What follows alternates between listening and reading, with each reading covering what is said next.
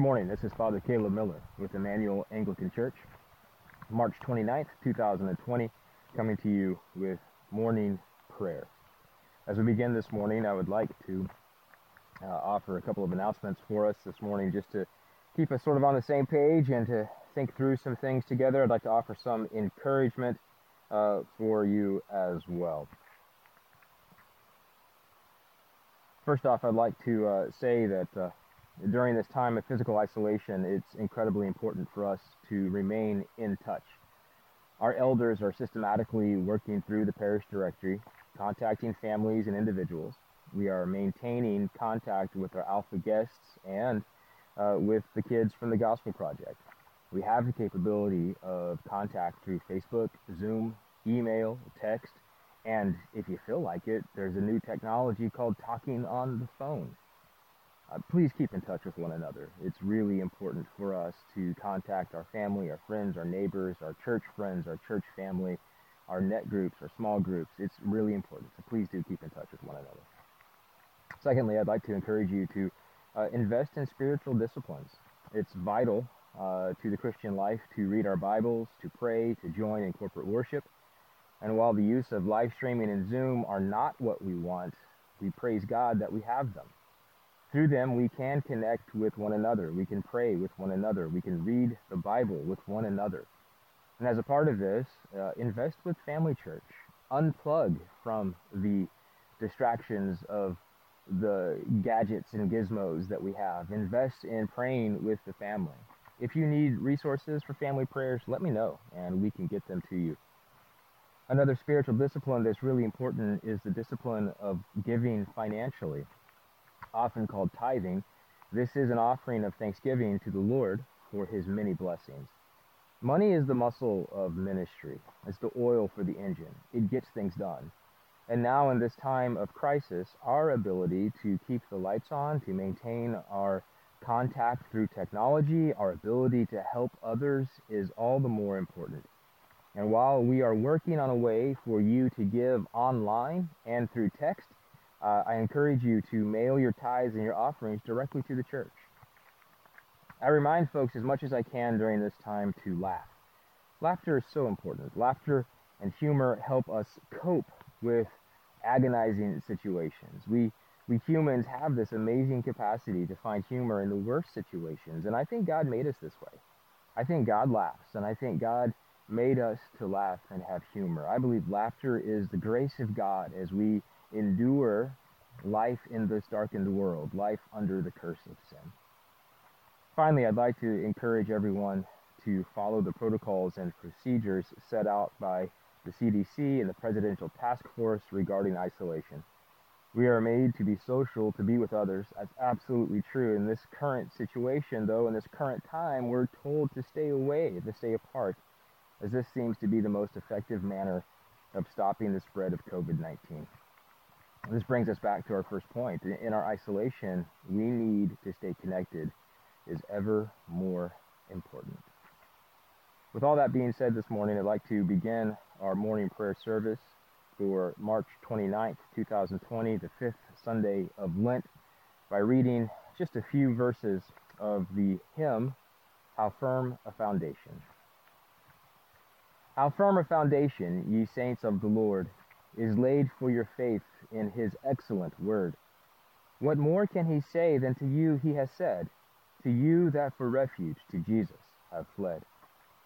Fear not, I am with thee, O be not dismayed, for I am thy God, and will still give thee aid. I'll strengthen thee, help thee, and cause thee to stand, uphold, upheld by my righteous, omnipotent hand. When through the deep waters I call thee to go, the rivers of woe shall not thee overflow. For I will be with thee, thy troubles to bless, and sanctify to thee thy deepest distress. When through fiery trials thy pathway shall lie, my grace all sufficient shall be thy supply. The flame shall not hurt thee, I only design thy dross to consume and thy gold to refine. The soul that to Jesus hath fled for repose, I will not, I will not desert to its foes. That soul, though all hell shall endeavor to shake, I'll never, no, never, no, never forsake. If anyone would follow after me, let him deny himself and take up his cross and follow me. Our morning prayer service begins on page three of our liturgy booklet with the confession of sin. Dearly beloved, the scriptures teach us to acknowledge our many sins and offenses, not concealing them from our Heavenly Father, but confessing them with humble and obedient hearts, that we may obtain forgiveness by His infinite goodness and mercy. We ought at all times humbly to acknowledge our sins before Almighty God, but especially when we come together in His presence, to give thanks for the great benefits we have received at His hands, to declare His most worthy praise, to hear His holy word, and to ask for ourselves and others those things necessary for our life and for salvation. Therefore, come with me to the throne of heavenly grace, and let us confess our sins humbly to Almighty God.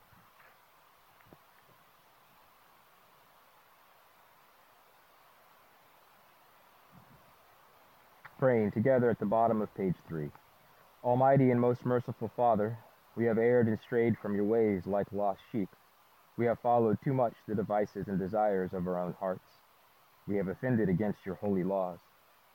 We have left undone those things which we ought to have done, and we have done those things which we ought not to have done. And apart from your grace, there is no help in us. O Lord, have mercy upon us. Spare all those who confess their faults Restore all those who are penitent according to your promises declared to all people in Christ Jesus our Lord. And grant, O most merciful Father, for his sake, that we may now live a godly, righteous, and sober life to the glory of your holy name. Amen. The Almighty and merciful Lord grant you absolution and remission of all your sins, true repentance, amendment of life, and the grace and consolation of his Holy Spirit. Amen. Let's stand together for the invitatory. You'll find it printed at the bottom of page 4. O Lord, open our lips, and our mouth shall proclaim your praise. O God, make speed to save us. O Lord, make haste to help us. Glory be to the Father, and to the Son, and to the Holy Spirit, as it was in the beginning, is now, and ever shall be, world without end. Amen. Praise the Lord. The Lord's name be praised. The Lord is full of compassion and mercy O come, let us adore him. Our invitatory psalm this morning will be the Jubilate, found at the bottom of page 6, taken from Psalm 100, the Be Joyful. We'll say this together in unison. O be joyful in the Lord, all you lands. Serve the Lord with gladness, and come before his presence with a song. Be assured that the Lord, he is God. It is he who has made us, and not we ourselves.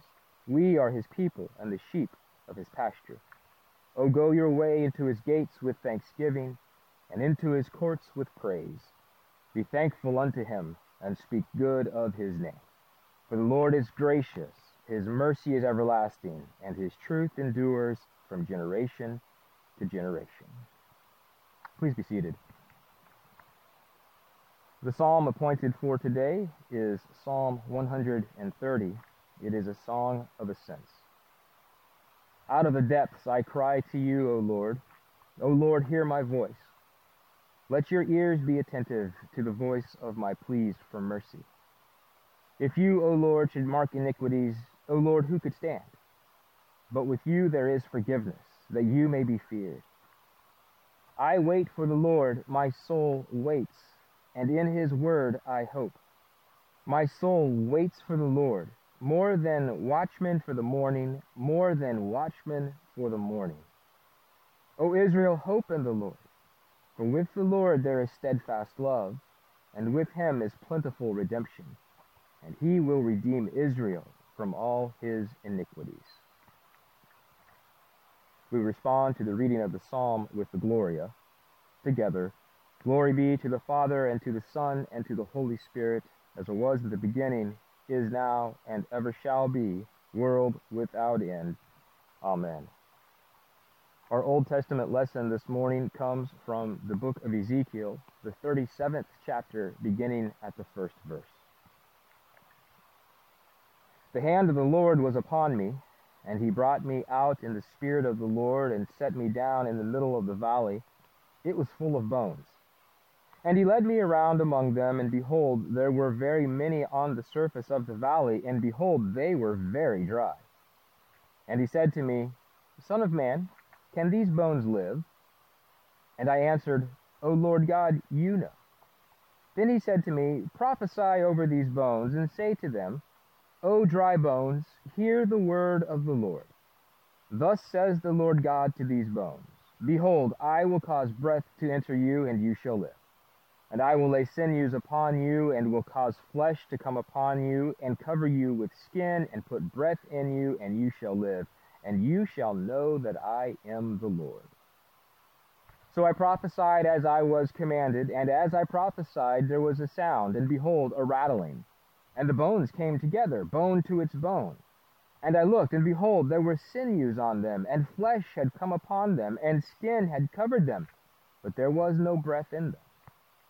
Then he said to me, Prophesy to the breath, prophesy, Son of Man, and say to the breath, Thus says the Lord God Come from the four winds, O breath, and breathe on these slain, that they may live.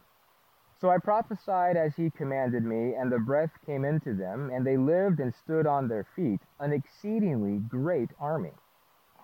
Then he said to me, Son of man, these bones are the whole house of Israel. Behold, they say, Our bones are dried up, and our hope is lost. We are indeed cut off.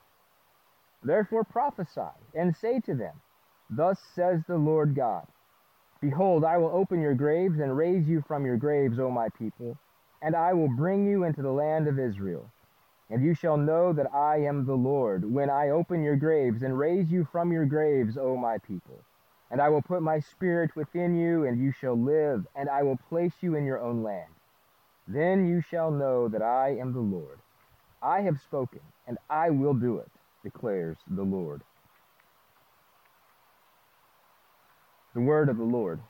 Thanks be to God. We respond this morning to the reading of God's word with the Te Deum Laudamus. You'll find it printed on page 8. We praise you, O God. And let's say this together. We praise you, O God. We acclaim you as Lord. All creation worships you, the Father everlasting. To you, all angels, all the powers of heaven, the cherubim and seraphim sing in endless praise. Holy, holy, holy, Lord God of power and might, heaven and earth are full of your glory. The glorious company of apostles praise you. The noble fellowship of prophets praise you. The white robed army of martyrs praise you. Throughout the world, the Holy Church acclaims you. Father of majesty unbounded, your true and only Son, worthy of all praise, the Holy Spirit, advocate and guide. You, Christ, are the King of glory, the eternal Son of the Father. When you took our flesh to set us free, you humbly chose the Virgin's womb. You overcame the sting of death and opened the kingdom of heaven to all believers. You are seated at God's right hand in glory. We believe that you will come to be our judge. Come then, Lord, and help your people, bought with the price of your own blood, and bring us with your saints to glory everlasting. We turn now to the reading of the Gospel, the Holy Gospel of our Lord and Savior Jesus Christ, according to St. John, the 11th chapter, beginning at the first verse. Glory to you, Lord Christ. Now a certain man was ill, Lazarus of Bethany, the village of Mary and her sister Martha. It was Mary who anointed the Lord with ointment and wiped his feet with her hair, whose brother Lazarus was ill. So the sisters sent to him, saying, Lord, he whom you love is ill. But when Jesus heard it, he said, This illness does not lead to death, for it is the glory of God, so that the Son of God may be glorified through it. Now Jesus loved Martha and her sister and Lazarus. So when he heard that Lazarus was ill, he stayed two days longer in the place where he was. Then after this he said to the disciples, Let us go to Judea again. The disciples said to him, Rabbi, the Jews were just now seeking to stone you, and are you going there again? Jesus answered, Are there not twelve hours in the day? If anyone walks in the day, he does not stumble, because he sees the light of this world. But if anyone walks in the night, he stumbles, because the light is not in him. After saying these things, he said to them, Our friend Lazarus has fallen asleep, but I go to awaken him. The disciples said to him, Lord, if he has fallen asleep, he will recover. Now Jesus had spoken of his death, but they thought that he meant taking rest in sleep. Then Jesus said to them plainly, Lazarus has died, and for your sake I am glad I was not there, so that you may believe. But let us go to him. So Thomas, called the twin, said to his fellow disciples, Let us also go, that we may die with him. Now when Jesus came, he found that Lazarus had already been in the womb four days. Bethany was near Jerusalem, about two miles off, and many of the Jews had come to Martha and Mary to console them concerning their brother. So when Martha heard that Jesus was coming, she went and met him, but Mary remained seated in the house. Martha said to Jesus, Lord, if you had been here, my brother would not have died. But even now I know that whatever you ask from God, God will give you. Jesus said to her, Your brother shall will rise again. Martha said to him, I know that he will rise again in the resurrection on the last day. Jesus said to her, I am the resurrection and the life. Whoever believes in me, though he die, yet shall he live. And everyone who lives and believes in me shall never die. Do you believe this? She said to him, Yes, Lord. I believe that you are the Christ, the Son of God, who is coming into the world. When she said this, she went and called her sister Mary, saying in private, The teacher is here and is calling for you. And when she heard it, she rose quickly and went to him. Now Jesus had not yet come into the village, but was still in the place where Martha had met him.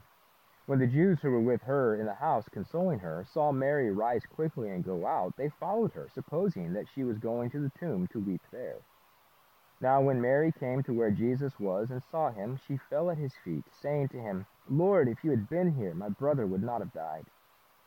When Jesus saw her weeping, and the Jews who had come with her also weeping, he was deeply moved in his spirit and greatly troubled. And he said, Where have you laid him? They said to him, Lord, come and see. Jesus wept. So the Jews said, See how he loved him? But some of them said, Could not he who opened the eyes of the blind man also have kept this man from dying? Then Jesus, deeply moved again, came to the tomb. It was a cave, and a stone lay against it. Jesus said, Take away the stone. Martha, the sister of the dead man, said to him, Lord, by this time there will be an odor, for he has been dead four days. Jesus said to her, Did I not tell you that if you believed, you would see the glory of God? So they took away the stone. And Jesus lifted up his eyes and said, Father, I thank you that you have heard me. I knew that you always hear me, but I said this on account of the people standing around, that they may believe that you sent me. When he had said these things, he cried out with a loud voice, Lazarus, come out. The man who had died came out his hands and feet bound with linen strips, and his face wrapped with a cloth. Jesus said to them, Unbind him and let him go. Many of the Jews, therefore, who had come with Mary and had seen what he did, believed in him. This is the gospel of the Lord. Praise to you, Lord Christ. Let us respond to the reading of the gospel as we prepare our hearts for the preaching of the sermon by saying together the Benedictus es Domine, a song of praise, at the top of page 9. Glory to you, Lord God of our fathers. You are worthy of praise. Glory to you. Glory to you for the radiance of your holy name. We will praise you and highly exalt you forever. Glory to you in the splendor of your temple, on the throne of your majesty. Glory to you. Glory to you, seated between the cherubim. We will praise you and highly exalt you forever. Glory to you, beholding the depths in the high vault of heaven, glory to you. Glory to you, Father, Son, and Holy Spirit. We will praise you and highly exalt you forever. Let us pray. Come, Holy Spirit, we pray. Come and overrule and overwhelm. Overrule and overwhelm my mouth and my words, our ears and our hearing. That join together, though we are far apart, join together in worship of God join together in the submission of our lives to the Word of God, join together in the hearing of this Word, Holy Spirit, you would be at work. Come and grant us your grace. Come and transform our lives. Come and give us hope. We pray this all in Jesus' name. Amen. If you're standing, please be seated. If you're seated, please remain seated. One of the worst things that we humans can ever experience is hopelessness. The feeling as if there is no hope in a situation is absolutely horrific, isn't it? I'm sure that I'm not alone in experiencing something of feeling hopeless, as if things were spinning out of control, as if there was no light at the end of the tunnel. Hopelessness is horrible. Hopelessness is horrific.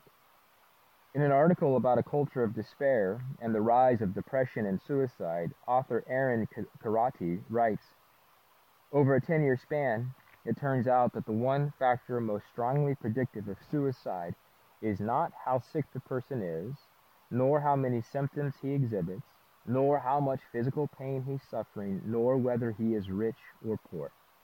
The most dangerous factor is a person's sense of hopelessness. The man without hope is the likeliest candidate for suicide, Kheriaty writes. Hope cannot be delivered by medical prescription, yet we know it is essential for mental health. Hope allows us to live today, here and now, even as it orients us toward the future. Those who survived the Nazi concentration camps later recalled that death camp prisoners knew whenever a fellow prisoner had abandoned the last vestiges of hope. The despair could be seen in his eyes and countenance, in the very way that he carried himself. In time, the prisoners developed a name for such people, the walking dead. Before long, the person who had lost hope would stop eating or drinking, would come down with a terminal infection, or would straggle and be shot. He writes, We cannot live without hope. In two of the Bible passages that we read this morning, we come face to face with hopeless situations. More accurately put, in Ezekiel chapter 37, verses 1 through 14, and John chapter 11, God comes face to face with hopeless situations. And in these two passages of Scripture, we see this big idea. God is the master over hopeless situations. Only He can give life to the dead. The Valley of Dry Bones is a, a well known apocalyptic vision in which God shows Ezekiel a symbolic reality and then interprets for him what is being symbolized. A valley of dry bones, they were very dry, dead and decomposed, picked over by vultures and other carrion birds. Physically dead, absent of life, but being very dry, there is the twin reality of a spiritual death as well. There was no physical life, nor in these dry bones was there spiritual life. And in Ezekiel chapter 37, verse 11, God interprets what these bones, these very dry bones, what they are.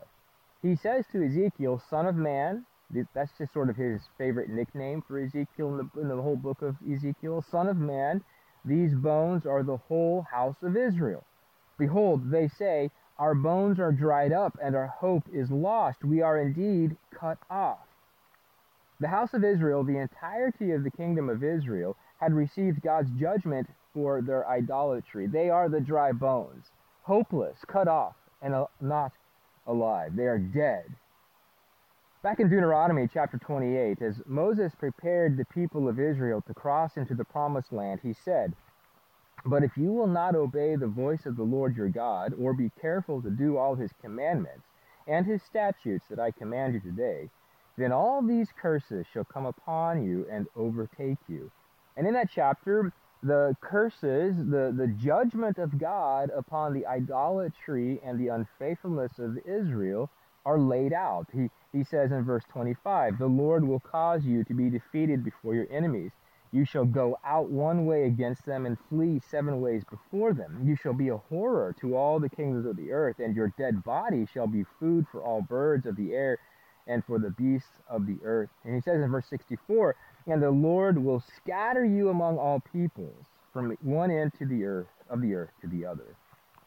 Unfortunately, these verses in Deuteronomy chapter 28 pretty much sum up the history of Israel. They enter into the promised land, they establish a kingdom, and they chased after gods that had not delivered them. They chased after gods that had not called them. They chased after gods that did not bless them or give them the land or give them the law. They were unfaithful to the Lord. They were unfaithful to Yahweh. They disobeyed his voice. They did not keep his covenant. And so they received exactly what God promised. And you can read this historical narrative for yourself in 1st and 2nd Samuel, 1st and 2nd Kings, 1st and 2nd Chronicles. In the year 722 BC, the northern kingdom of Israel was destroyed by Assyria, and the people were scattered because of their idolatry. In the year 587 BC, the southern kingdom of Judah, the city of Jerusalem, and the temple were destroyed by the armies of Nebuchadnezzar in Babylon, and the people were carried into exile as a result of their idolatry. Their land gone, their temple destroyed, cut off from one another. I think we can imagine why the whole house of Israel proclaims, Our hope is lost. But in this vision, God declares to Ezekiel and he declares to the dry bones of Israel what he will do. And God reveals himself to be the master over hopeless situations. He reveals himself to be the giver of life to the dead. Now, we want to be careful as we look at this vision and as we seek to understand it. We want to be careful because we don't want to go beyond what God Himself says. And so we want to look at the interpretation before we look at the vision first, right? God interprets the vision for Ezekiel and for us in verses 11 through 14. After identifying the dry bones as Israel, he then tells Ezekiel, Therefore prophesy and say to them, Thus says the Lord God, Behold, I will open your graves, O my people, and I will bring you into the land of Israel. And you shall know that I am the Lord, when I open your graves and raise you from your graves, O my people. And I will put my spirit within you, and you shall live, and I will place you in your own land. Then you shall know that I am the Lord. I have spoken, and I will do it, declares the Lord.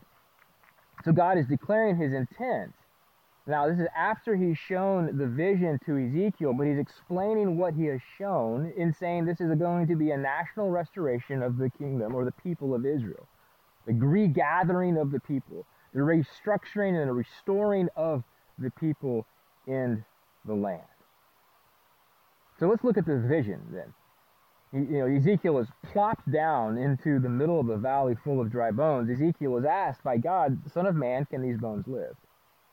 And Ezekiel responds, rightly so, leaning into the power and the sovereignty of God. Any human notion that these dried up bones could live because of human authority, human power, human fix it, human creativity is absolutely preposterous. But Ezekiel knows the one to whom he speaks, and so he responds appropriately, O Lord God, you know. Ezekiel was told to preach. He was told to prophesy to the bones uh, with this command to give. Hear the word of the Lord. The word that is proclaimed is God's intent to give back hope, to bring the dead to life. And Ezekiel obeyed. He did as he was commanded, and he saw the bones come together. Just as an aside this morning, we have to recognize that there is power in God's word, isn't there? There is power in God's word to renew and to remake us as God uses his word to change lives, to give hope, to give life. Ezekiel proclaimed the word of God, and he watched as sinews and flesh grew and covered these skeleton bones. He watched decomposition in reverse, but there was no breath in them. In verse 8, there was no breath in them. And so for the second time, Ezekiel receives a command to prophesy. This time he summons the breath, the wind, the ruach. He calls the breath, the wind, the ruach to breathe on these slain that they may live. And just as Adam was physically formed but not truly alive until he received the breath of God in Genesis chapter 2, so here this physically formed army was not alive until the breath came into them. To a people overwhelmed with despair, to a people without hope, to a people dried up and broken down, to a people who were dead. God is declaring his intention to give life, his intention to restore, his intention to renew, his intention to recreate. To a people who were scattered, you will be my people, he says. To a people far from home, you will have a home, God declares. To a people who are dead, you will live, God promises. And God keeps his promise. The people of Israel were allowed to return to the promised land in 539 BC by the Edict of Cyrus. They were allowed to rebuild the city of Jerusalem and its walls. They were allowed to rebuild the temple. They were restored. But even then, something was lacking. Even when the temple was rebuilt, the glory of God did not return as it had previously. God's presence was not felt. More was wanted, more was needed. The dry bones were not yet alive. The more comes in the person of Jesus Christ, the Son of the living God, the incarnation of the eternal second person of the Trinity. In John chapter 11, we once again find a hopeless situation, again involving death. Once again, we see that God is the master over hopeless situations. Only He can give life to the dead. Whereas Israel suffered destruction as judgment for their idolatry and sin, Lazarus dies not because of his own sin, but because as a human, he lived under the curse of sin, which is death. And like all who have ever lived under the curse of sin, Lazarus was helpless to defeat death. Even more, Jesus specifically tells his disciples that Lazarus' illness will not end in death so that he might be glorified through it. But when Jesus arrives in Bethany, there is a quiet resignation uh, to the hopelessness and the finality of death. We're told that Lazarus had been in the tomb for four days. By any possible metric of measurement, Lazarus was dead, and while it's true his decomposition and desiccation were not yet to the point of the dry bones of Ezekiel chapter 37, Lazarus had no hope of life. According to David Stern, there is a excuse me, there was a known practice of checking dead bodies for the first three days of their passing. You know, 2,000 years ago, in an effort to ensure that they had buried someone who was really dead, the body would be checked for three days to make sure that it was death and not a coma that the loved one was experiencing. When Jesus arrived, it was the fourth day. According to Jewish tradition, the soul of a deceased person hung around its body, hoping to return for three days after death. On the fourth, de- fourth day, decomposition of the body had begun, and then the soul would depart, no longer being able to recognize its physical face. When Jesus proposed to roll away the stone of Lazarus' tomb, it was the fourth day. Lazarus, by the standards of Martha and Mary and those who mourned with them, Lazarus was as hopeless as the dry bones of Ezekiel's valley. He had no hope of life. He had begun to smell the stink of decay. There was no coma. His soul, in their tradition, had departed. He was four days dead. No hope. But there was Jesus. Listen again to the exchange between Jesus and Martha. Jesus said to her, Your brother will rise again. Martha said to him, I know that he will rise again in the resurrection on the last day. Martha is reflecting the belief in resurrection at that time. While not held by all Jewish people, there was a vague belief in a general resurrection of God's righteous people at the end of time. Passages found in such places as Daniel 12, Hosea 6 and 13, maybe Psalm 16, Psalm 49, Psalm 73 can be understood in that way. But what does Jesus say to this grieving sister who's looking forward to the sort of general resurrection of the righteous? Jesus says this I am the resurrection and the life. Whoever believes in me, though he die, yet shall he live. And everyone who lives and believes in me shall never die. Jesus takes Martha's general and sort of ambiguous belief and he personalizes it. Jesus makes the connection for her. He is God's power over death. He is the one who can call life out of death, undo the effects of death, and even destroy death itself. Her general hope in God and God's power over death has come in flesh and stands right in front of her. And notice this also the resurrection and the life aren't just for a vaguely defined righteous people, but for individuals who what? Who believe in Jesus. To all who live, Jesus offers true life, true life in the present. To all who die, Jesus offers resurrection. To all who are dying, Jesus offers life. To the hopeless and the helpless, Jesus offers true hope and true help. He offers himself. I love what author D.A. Carson writes when he says, In the Bible, death is an enemy, and it can be a fierce one. It is ugly. It destroys relationships. It is to be feared. It is repulsive. There is something odious about death. Never pretend otherwise. But Carson goes on to say this But death does not have the last word. Thank God for a Savior who could claim, I am the resurrection and the life.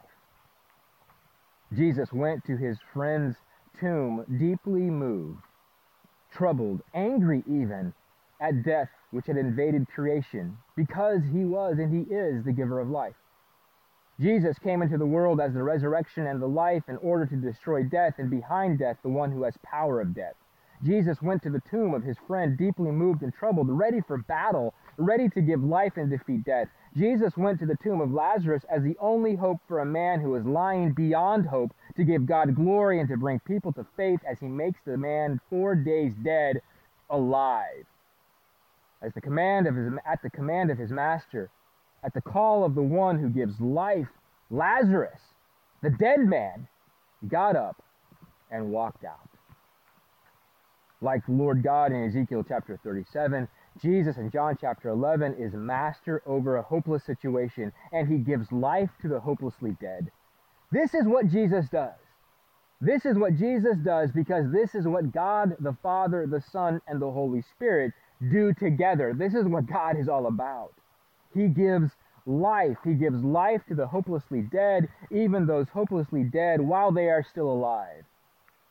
Jesus is the more the people of Israel desired and longed for.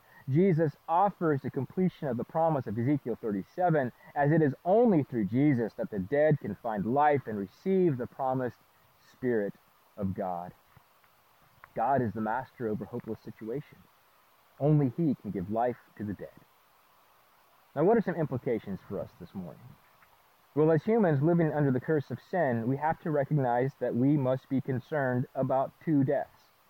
We must be concerned about our physical death and the hereafter because we will all die. But we must also be concerned about a death that we have already died. More than likely, statistics show us that more than likely you will survive the current pandemic of the coronavirus. But will you survive the virus of sin that destroys both body and soul? St. Paul writes about the normal human condition in Ephesians chapter 2 when he says, And you were dead in the trespasses and sins in which you once walked, following the course of this world, following the prince of the power of the air, the spirit that is now at work in the sons of disobedience. It's no coincidence that Paul uses the image of death to describe the fallen human condition. In our natural selves, even while we may have breath in our lungs, we are in reality dead with no hope for life. We are dead men walking. Nothing we can do can give us true life, abundant life. In our sin, we are as dead as the bones in the valley. We are as dead as Lazarus in his tomb. The world has trouble with this concept because we don't typically give much thought or care to our spiritual lives. We really sl- we li- really live split lives, often focusing on the physical far more than the spiritual. And so because our bodies feel alive, we don't give much thought to the other part of life. And yet it's at times like these, as a pandemic surrounds our globe, as family, friends, and neighbors are infected with a virus that can kill the body, oftentimes we are forced to think more deeply about the nature of life and spiritual things. We really are dead men walking, and like those bones scattered about the valley of Ezekiel's vision, like Lazarus in the tomb, we have no hope of life. No hope of life because in our sin, we cannot do and will not do what is necessary for life. We have no hope but there is Jesus. And as we've seen throughout our passages for today, God is the master over hopeless situations. Only He can give life to the dead. Paul goes on to write in Ephesians chapter 2, starting at verse 4 God, being rich in mercy because of the great love with which He loved us, even when we were dead in our trespasses, made us alive together with Christ. By grace you have been saved. Notice with me, it is God who makes the dead alive. It is God who gives life. It is an act of grace, an act of unmerited favor. It's something that can't be bought or earned, but only given and received. It is God who makes the dead alive through Jesus. The dead are made alive with Christ. Paul equates salvation with being made alive, and this is important for us to hear. Being saved by God in Christ Jesus is more than just the forgiveness of sins. It is that, but it is being made alive. And facing this sort of reality of spiritual death leads us to a reality about the second death. Born under the curse of sin, death is real, but death itself has been conquered, and there is a physical life after death to come. Being made alive in Christ assures us of the resurrection that is to come, the gift of life at the hands of the crucified, risen, ascended, and returning Jesus. What's my point here today? Because of the crucified and risen Jesus, we can have hope before our sins, and we can have hope before the threat of death because God is the master over hopeless situations. Only He can give life to the dead. And because of Jesus, we have hope for today because we can have life today. Because of Jesus, we have a hope for tomorrow because He has conquered sin, death, hell, and evil. Israel in exile had hope because of God. Now, in our time of extra exile, Israel's hope is coming to fulfillment in Jesus Christ, and we have hope because of Him. God is the master over hopeless situations. Only God can bring the dead to life. If you feel today as if life is out of control, spinning away from you, if you feel hopeless, I urge you, turn to the Father through the Son in the Spirit. Our triune God, Father, Son, and Holy Spirit, is Lord over hopeless situations the giver of life to the dead. And I've said these things to you in the name of the Father and the Son and the Holy Spirit. Amen. In response to our sermon, as we prepare to offer our prayers, let us stand together and say the Apostles' Creed. You'll find it printed on the middle of page 10. I believe in God, the Father Almighty, creator of heaven and earth. I believe in Jesus Christ, his only Son, our Lord he was conceived by the Holy Spirit and born of the Virgin Mary. He suffered under Pontius Pilate, was crucified, died, and was buried. He descended to the dead. On the third day he rose again. He ascended into heaven and is seated at the right hand of the Father. He will come again to judge the living and the dead. I believe in the Holy Spirit, the Holy Catholic Church, the communion of saints, the forgiveness of sins, the resurrection of the body and the life everlasting. Amen. The Lord be with you, and with your spirit. Let us pray. I invite you to adopt a posture of prayer. You can be seated or kneel as we pray this morning. Lord, have mercy. Christ, have mercy. Lord, have mercy. Our prayers begin as we say together the prayer that our Lord and Savior Jesus taught us. Our Father, who art in heaven, hallowed be thy name. Thy kingdom come, thy will be done, on earth as it is in heaven. Give us this day our daily bread, and forgive us our trespasses, as we forgive those who trespass against us. And lead us not into temptation, but deliver us from evil. For thine is the kingdom, and the power, and the glory, forever and ever. Amen. Our supplications are on the middle of page 11 this morning. O Lord, show your mercy upon us and grant us your salvation. O Lord, guide those who govern us and lead us in the way of justice and truth. Clothe your ministers with righteousness and let your people sing with joy. O Lord, save your people and bless your inheritance. Give peace in our time, O Lord, and defend us by your mighty power. Let not the needy, O Lord, be forgotten, nor the hope of the poor be taken away. Create in us clean hearts, O God, take not your Holy Spirit from us. Let us pray for those whom we know and love who are in need of healing of all kinds.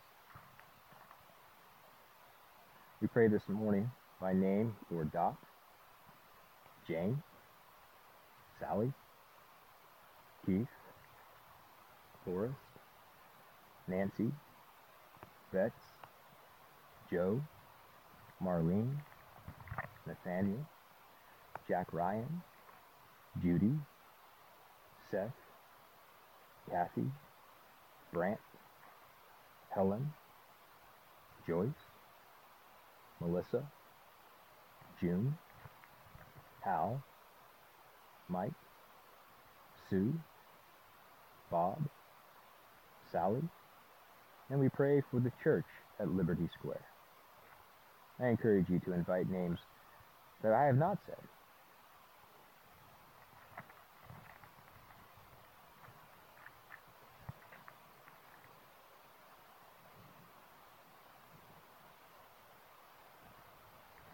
On this fifth Sunday of Lent, we pray this collect. Almighty God, you alone can bring into order the unruly wills and affections of sinners. Grant your people grace to love what you command and desire what you promise that among the swift and varied changes of this world, our hearts may surely, surely there be fixed with true joys are to be found. Through Jesus Christ our Lord, who lives and reigns with you and the Holy Spirit, one God, now and forever. Amen. We offer prayers, special prayers, specific prayers to uh, the crisis that we are now facing. We want to pray for those who are ill. We want to pray for those who are caring for the ill. We want to pray for the economy and those who are affected by a loss of work. First, we pray for uh, a time of social distress. Increase, O God, the spirit of neighborliness among us, that in peril we may uphold one another, in suffering tend to one another, and in homelessness, loneliness, or exile, befriend one another. Grant us brave and enduring hearts, that we may strengthen one another until the disciplines and testing of these days are ended, and you again give peace in our time, through Jesus Christ our Lord. We pray for the recovery of those who are sick.